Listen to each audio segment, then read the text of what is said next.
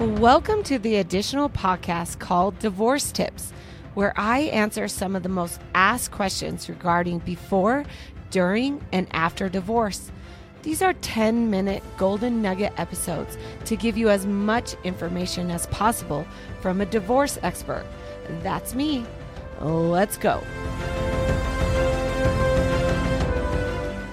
Welcome to another episode of No One Dies from Divorce Tips, where I give you the latest and greatest information on all things divorce, whether you're thinking about going through or have been through a divorce.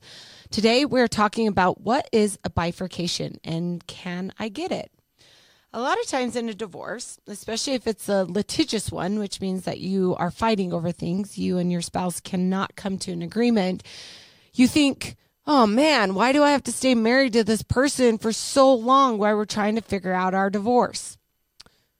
Also, there are some states that if you're litigating a divorce, there is specific timelines that you have to wait before a divorce can even be finalized. North Carolina, I believe, is two years. Because of that, a lot of people are just like, oh, I just want to get divorced, even if I can't, um, you know, figure out my custody of my children or my personal property.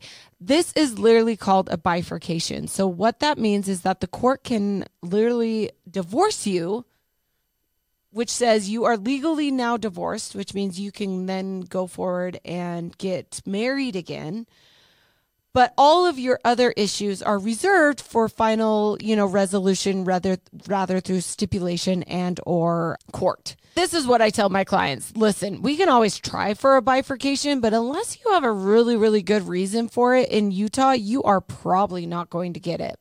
And the reason why is the judges just do not like giving bifurcations anymore because they believe it pro- prolongs resolution in the divorce um, by kind of holding that divorce over your head. And, and honestly, that's what they're doing. The court believes that you will move more swiftly to either negotiate and settle your divorce or move it to court so that the court can then make a final resolution.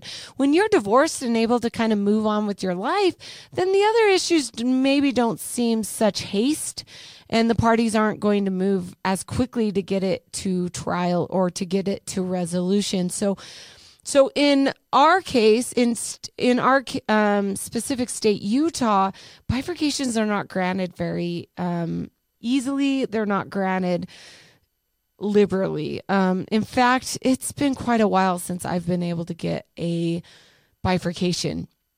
Um, there are some good reasons for a bifurcation needing to happen, and those are far and few between. Um, maybe you know, things happened and you're getting married again, or, um, you know, you're looking to move and you guys have agreed to that. And so the court realizes that uh, maybe it makes sense to move, uh, you know, to divorce you before you move. So there are the rare occasions, but again, those are rare.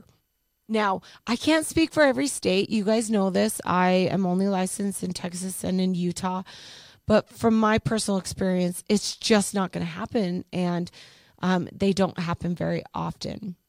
Now it's interesting because we talk, um, we did a podcast, celebrity podcast on Angelina Jolie and Brad Pitt, and we talked about how they were able to get a bifurcation in their divorce three years after they finally, um, they actually filed for divorce, and as of right now, February of 2022, they have not settled their um, divorce.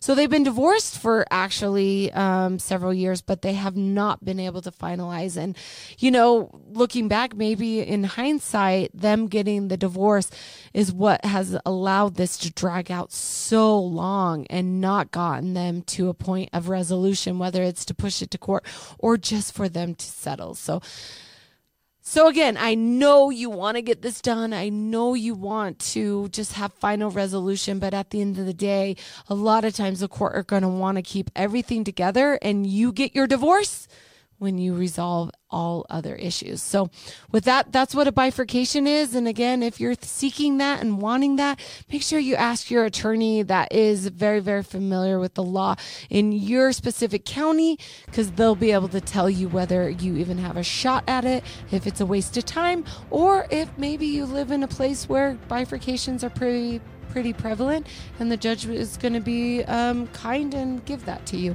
and therefore it won't be a waste of time. With that, that's another divorce tip. Till next time. Thank you for listening to this episode.